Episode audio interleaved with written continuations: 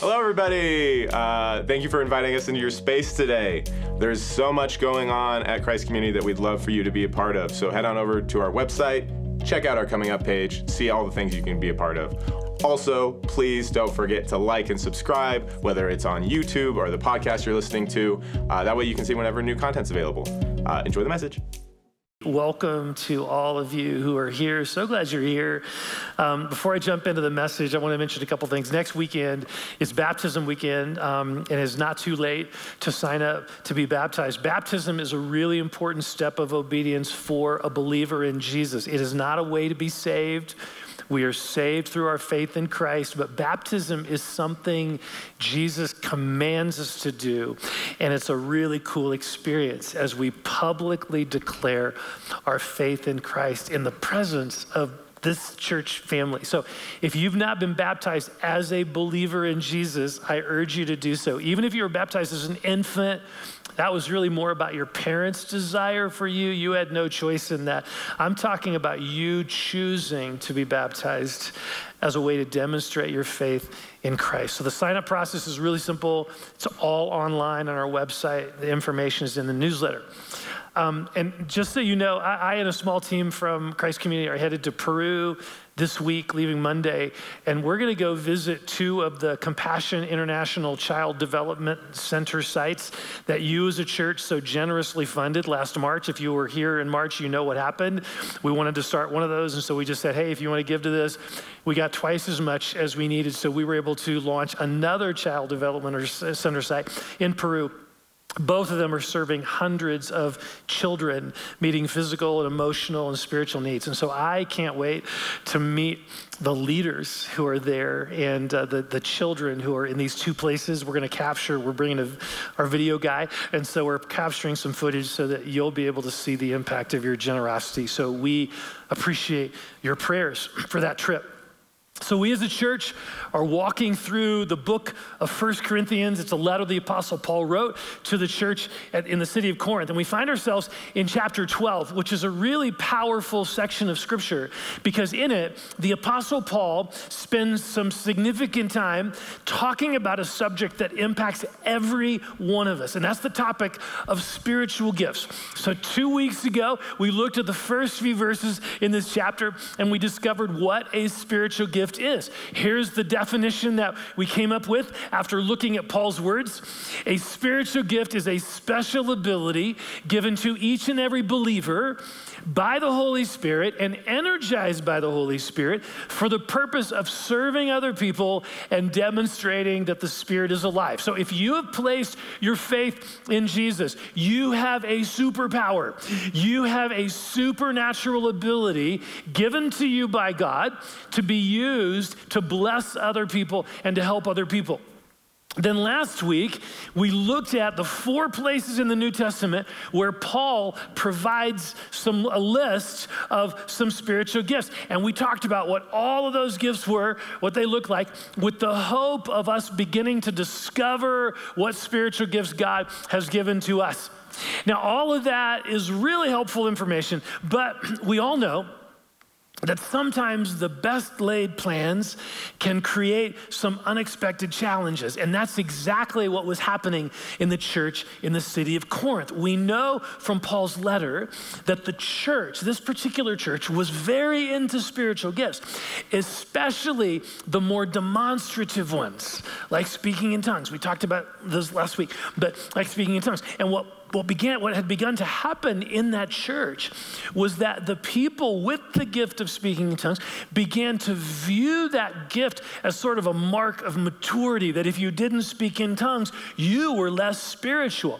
So suddenly, these spiritual gifts that were given by God to actually build unity were instead creating relational tension and, and division, which was not good. So once Paul introduces the topic of spiritual gifts, and then he gives this list of some of the spiritual gifts, he spends the rest of the chapter addressing the specific relational tensions that the use of spiritual gifts were creating in the church.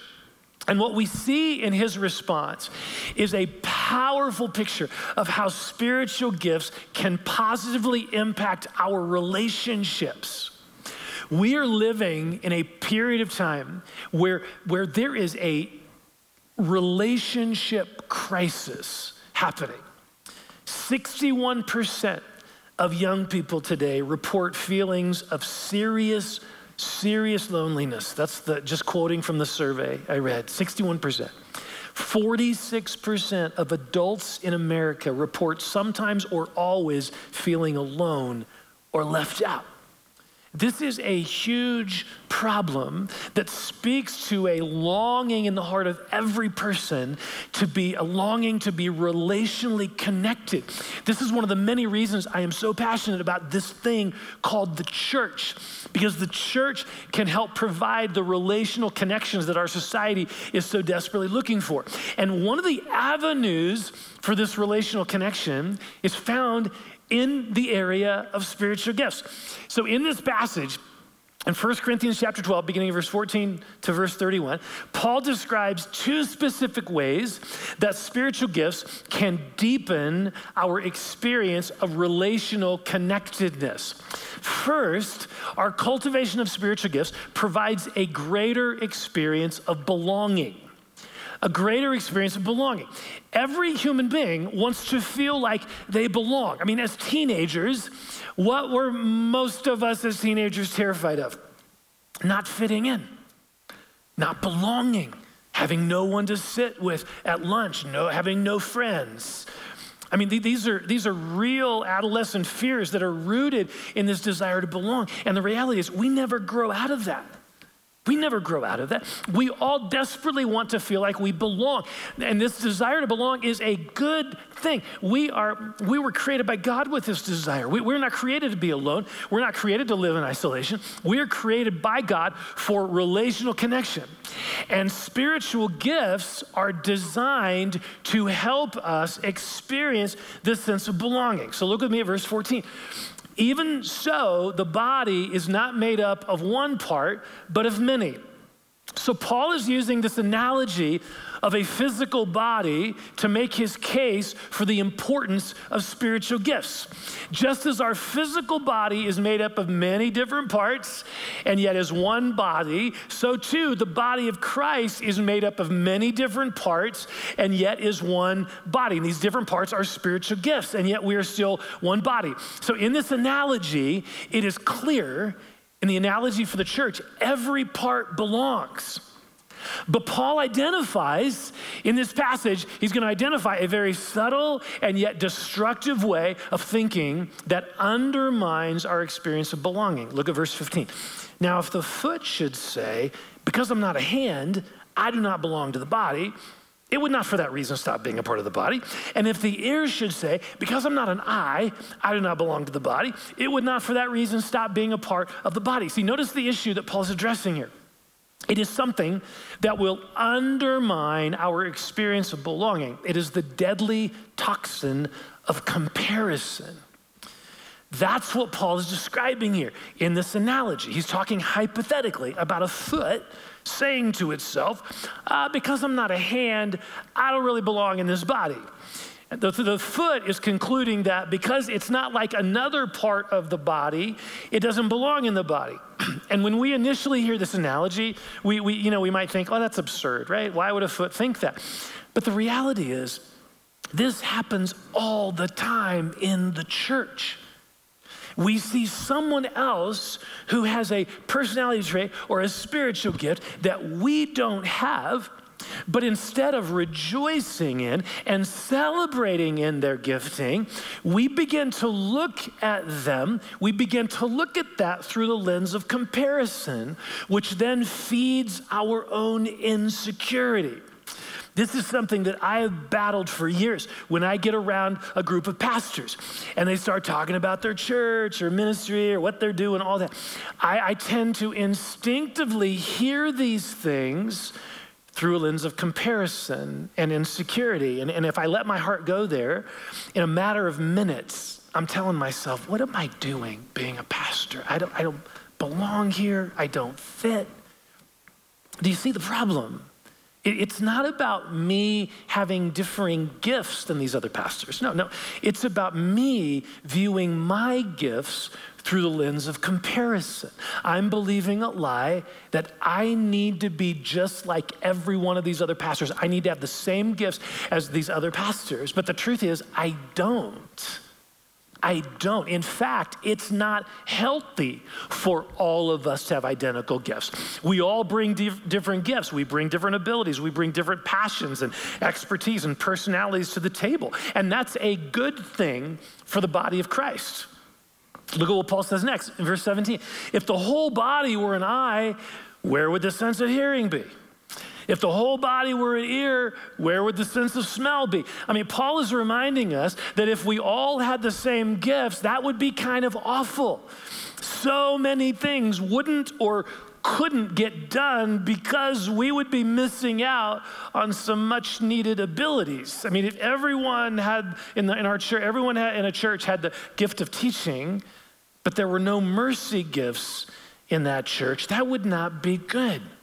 That church would be, they, they would know their Bible really well, but they wouldn't care about hurting people. But, but there's more here to Paul's argument. Look, look at what he says in the next verse. But in fact, God has placed the parts in the body, every one of them, just as he wanted them to be. If they were all one part, where would the body be? As it is, there are many parts, but one body. This is so cool. This is exactly what all of us need to hear when we start feeling insecure about some, you know, about our particular giftings compared to someone else's giftings. When we start feeling insecure about that, we start comparing ourselves. We need to be reminded of what Paul just says, of what it says here in verse eighteen, that God has placed every one of us in this body, and he has given us the gifts he wanted us to have. He is the one that's determined that. He has given those gifts to you because those are the gifts he wants you to have. He gave you the gifts you, you have because that's what he wanted. You are his masterpiece. You are uniquely gifted in the way he wants you to be gifted. And because of your uniqueness, you belong. See, this is so counterintuitive, right? We typically think we belong in some group or whatever. We belong because we fit in with everyone else. But Paul's saying, no, no, no. When it comes to spiritual gifts, you belong because you're not like everyone else. You bring a unique and needed gift to the body. And this is why at the end of this chapter, jumping down to the last verses here, in verse twenty-nine, Paul will ask these rhetorical questions. At the end of this chapter, look what he says. Are all apostles? Are all prophets? Are all teachers? Do all work miracles? Do all have gifts of healing? Do all speak in tongues? Do all interpret? The answer, collectively, no, right? No one has all the gifts. They are intentionally spread out among the body. For those in that church that were argue, they were arguing that anyone who is truly spiritual should speak in tongues, Paul's like, nix that. Gifts don't work that way. Not everyone is intended to have every gift. And it is, the, it is that truth that fuels the reality of our sense of belonging in the body. Our gifts are not supposed to be like everyone else's, which means that our gifts are needed. They are, we belong. We belong. So whenever we start going down that black hole of comparison and feeling less than because we don't have the gift that someone else has, we need a fresh reminder of what Paul's saying here. God has given you gifts that he wants you to have. Don't compare your gifts to other people. Be who you are. Be who you are. So let me just ask, are you okay with who you are? Are, are you okay with the gifts that you have and the gifts that you don't have? Are you willing to embrace the truth that God wanted you to have the gifts you have and that he gave them to you for a purpose? You belong. Every one of you, you belong. Which leads to the second relational blessing of spiritual gifts. Not only does the cultivation of spiritual gifts lead to a greater experience of belonging, it also leads to a greater experience of dependence. This is where Paul goes next in this passage, verse twenty-one. The eye cannot say to the hand, I don't need you. And the head cannot say to the feet, I don't need you. See, so here, Paul is addressing the opposite problem, right? In the first scenario, which we just looked at, the issue was comparison and feeling insecure because I don't have that person's gift, right? That was the issue. Someone concluding they don't belong because they don't have the gift someone else has. Here the issue is not inferiority. Here the issue is superiority. Someone looking down on another person with a different gifting and feeling like, oh, this other person's gift isn't needed. It isn't valuable. It isn't nearly as important as my gift. As I mentioned earlier, in the church at Corinth, this was what was happening with those who spoke in tongues. They viewed anyone who didn't have the gift of speaking in tongues as being inferior, less important. So Paul jumps into this by saying, this has got to stop. The eye cannot say to the hand, I don't need you. I mean, our eyes are pretty amazing in terms of what they can do, but they can't hold a steering wheel of a car. I mean, they can see the trouble coming, but they can't do anything to get out of the way. Paul is earnestly wanting us to realize that this whole concept of spiritual gifts makes us incredibly dependent upon other people. And that's a really good thing. Since none of us have all the gifts, we need the people around us who have different gifts. And it's not just about tolerating them. We need them. We need them. We need what they bring. We need the questions they ask. We need the spiritual gifts they possess. And that need creates a really powerful relational connection. I was talking with a friend of mine recently who is having some memory loss issues, and it's really discouraging for her. And I mentioned to her, I said, she's been a friend for years. I said, you, you have you have some amazing spiritual gifts. And she said, but my memory is not very good. And I said, but your hands work great. What if you were around some people who have a great memory and you could use your hands to make a quilt with them? See, what, what, what, or something like that with your hands. I mean, what, what, if, what if our weaknesses created space in our lives for a greater dependence upon people who have abilities and gifts that we don't have? What if our weaknesses actually created space for us to need and depend upon other people? Deepening our relational connection. See, suddenly our dependency, our weakness and our dependency creates a sacred place for connection, relational connection. Paul actually goes there next in this passage. Look at this.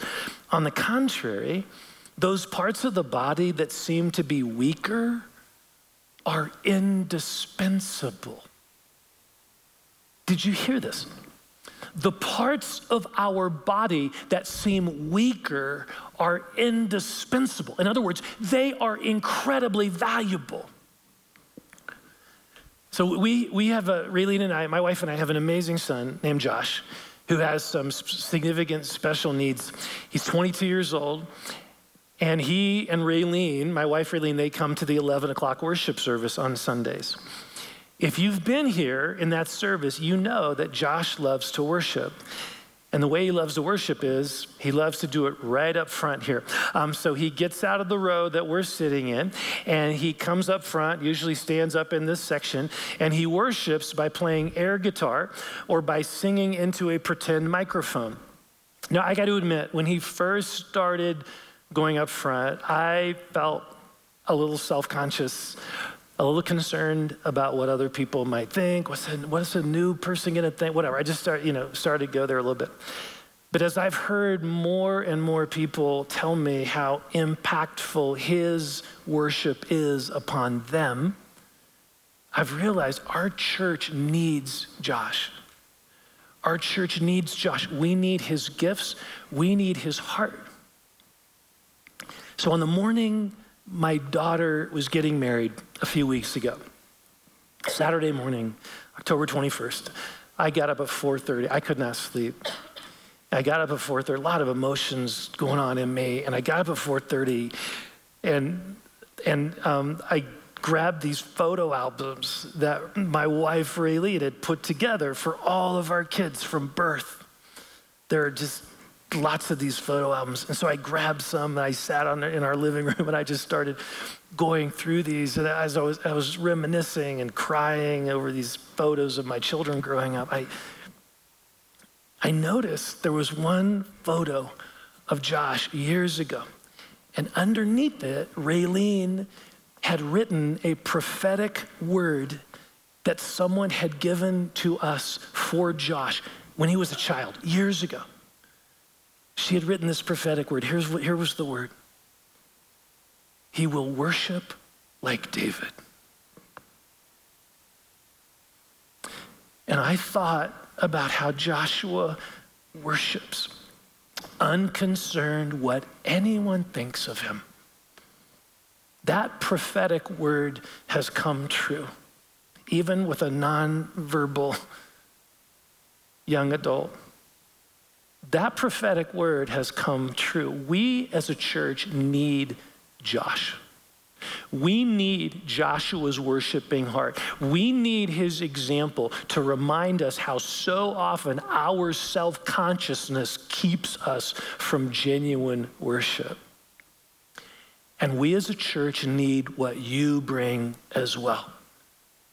Verse twenty-three, and the parts that we think are less honorable, we treat with special honor. And the parts that are unpresentable are treated with special modesty, while our presentable parts need no special treatment. But God has put the body together, giving greater honor to the parts that lacked it, so that there should be no division in the body. Paul is saying that in the body of Christ, every gift is valuable. Every gift is important. Those behind the scenes gifts no one knows about, they are just as important and valuable as a gift that is utilized on a stage with a microphone. I mean, for example, the impact of my, my gift of teaching is completely dependent upon those who serve in our tech area, the amazing teams that serve in our tech area, and they enable my voice to be heard. They're looking at levels all the time. And it's completely, my gift is completely dependent upon all the volunteers who serve in our incredible children's ministry they're serving right now, and that, how that enables so many parents to be in this room without distraction. And our facilities crew who make sure this room is, is ready and comfortable, and those who give financially so that we have heat in this building, and those who have been praying for this service, and on and on and on and on. So many spiritual gifts are at work in making a worship service like this happen. Some of those gifts are more obvious, some are, are behind the scenes, but all of them are vitally important and are to be honored as such. And that's just a worship service. There's so much about church that happens beyond a worship service. I mean, talk about all the ministries happening throughout the week. What about all those ministries that are happening? To, to, and, th and they're happening why? They're happening through people in this church using their gifts to meet with students, to pour into children, to connect with people in need, to listen to someone who is hurting. All these gifts are interconnected. See, the reality is we need each other. I need the gifts you bring, and you need the gifts I bring.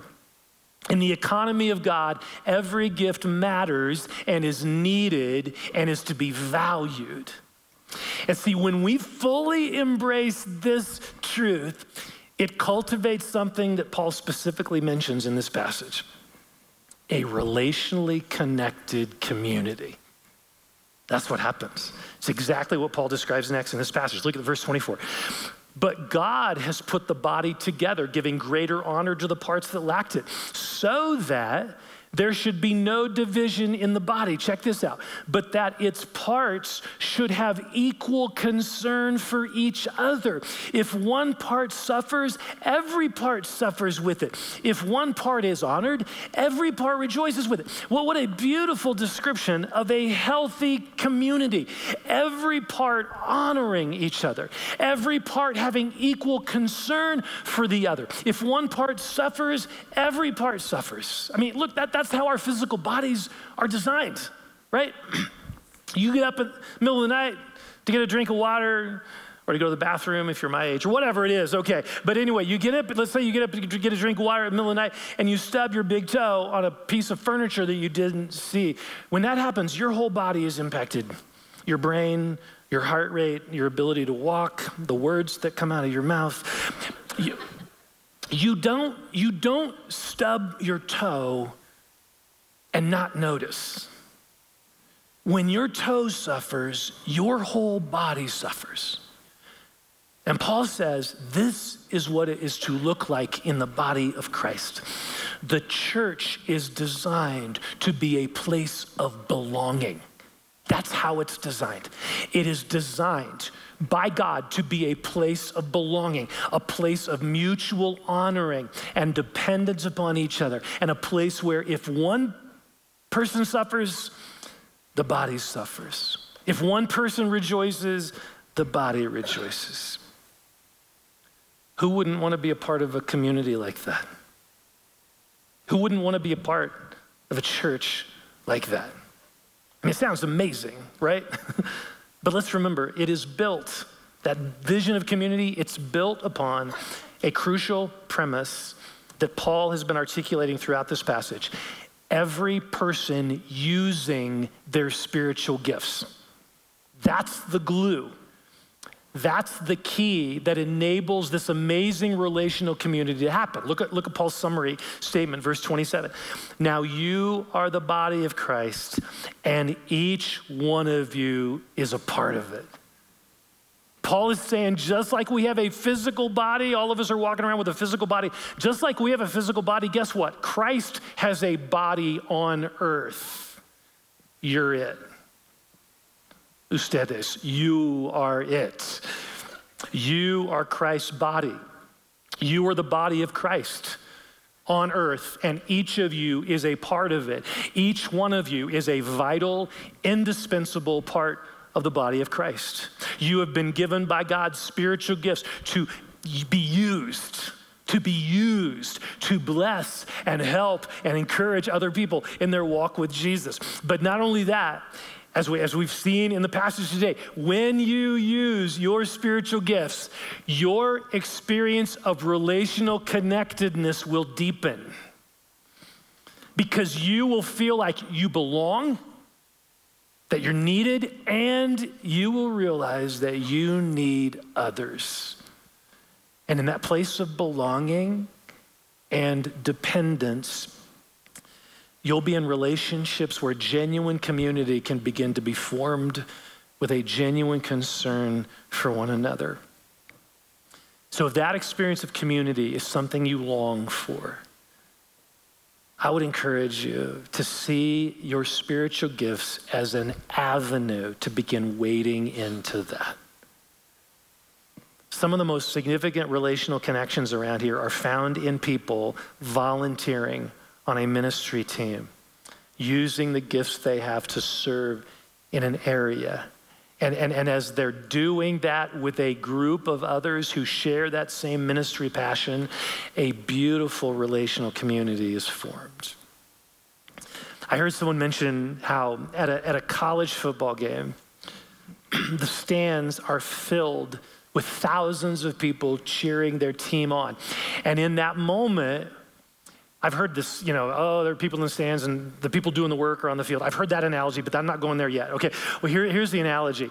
All these fans are in the field, are in the stands. They're rooting for their team, cheering them on. And in that moment, here's what happens. There's an amazing experience of unity in, among the fans.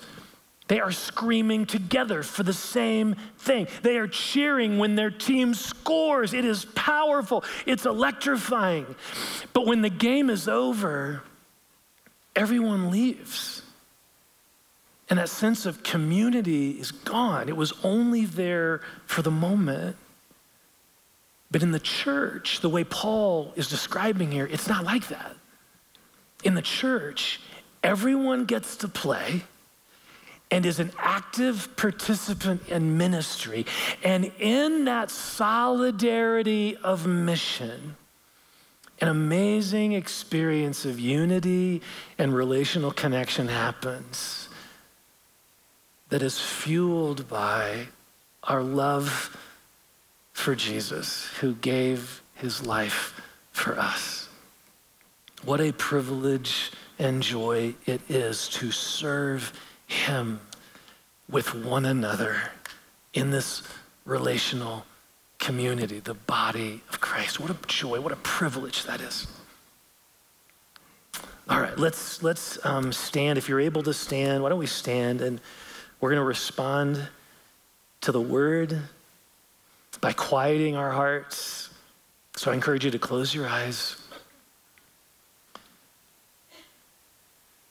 If you're comfortable, feel free to, sometimes some people just have their hands open in front of them, palms up. Just in, it's a pos, an ancient posture of receptivity. And what I'm gonna do in just a moment, I'm gonna pray this ancient prayer, which is come, Holy Spirit. And what we're doing in that, in, the, in that prayer, we're simply offering ourselves to the Lord. We're offering our hearts and our minds to him, and we wanna just welcome him to say, he's maybe already, he's already been speaking, but to say or do things in us as we wait on him. So we're going to take a little time for stillness. And let's just be present to the Lord. What is he saying to you? What's he wanting to do in you? What's he wanting to impart to you? So Holy Spirit, come.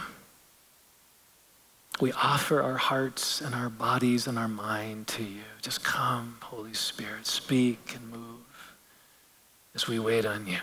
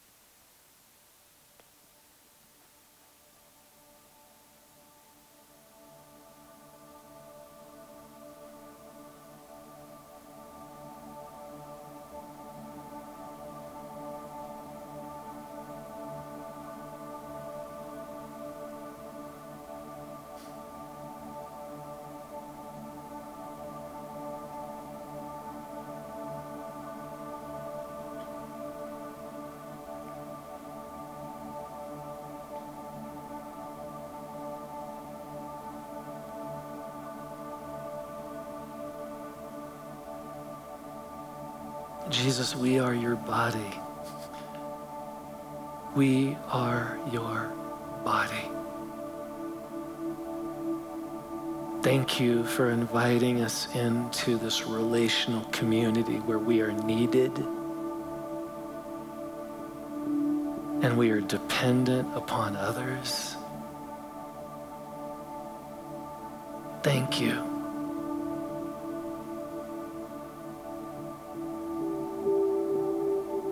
God, I want to pray, I just want to pray into this, this idea of church. Lord, if we have had, we just, I just pray that our vision of church would be at the level of what you just described in First Corinthians twelve. Not, oh, just come and whatever, and do our thing, leave. Yeah, I just pray, God, that, that our, our, our vision of church would be elevated.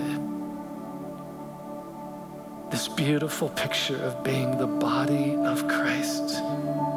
Every part matters, every part is important and valuable, and we need each other.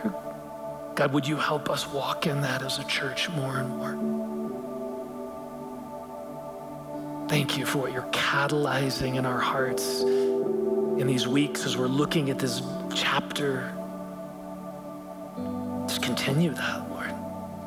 We would be enraptured, overwhelmed, just so consumed by this vision of church that is so beautiful and so needed in a culture where people feel so relationally disconnected. Would you help us, all of us, experience deepening relational connection through the use of our spiritual gifts? So we pray for that, God. Pray for that, Lord. And God, as we continue to worship now, we we want to continue to open our hearts to you. Holy Spirit, whatever you want to do in us, whatever you would want to impart, we open our hearts to you and all that you are. So as we do that, worship team's going to lead us. This is just a continuation of what we've been experiencing. If, if you want to sit down at some point, totally cool. If you want to keep standing, you want to just listen to the song rather than singing, you want to sing, all of that. It's it's really about opening our hearts to the Holy Spirit. And, and if at any point you would like someone to kind of pray alongside something that God's doing in you, then you we invite you to come up front here. You can come up front. You can sit down. Um, prayer team, uh, Victoria and I will keep an eye on that. And Um, If you come up and just sit down, we'll come next to you. And all we're going to do is just bless what God's doing. And if God puts a word on our heart that we feel like is for you, we'll just share that. You'd contest and weigh that. So God, we love you and we welcome you, Holy Spirit, to continue your ministry among us. We are your body. We love you, Jesus. We open our hearts to you and we want to continue to respond to you now. Holy Spirit, come. Thank you, Lord.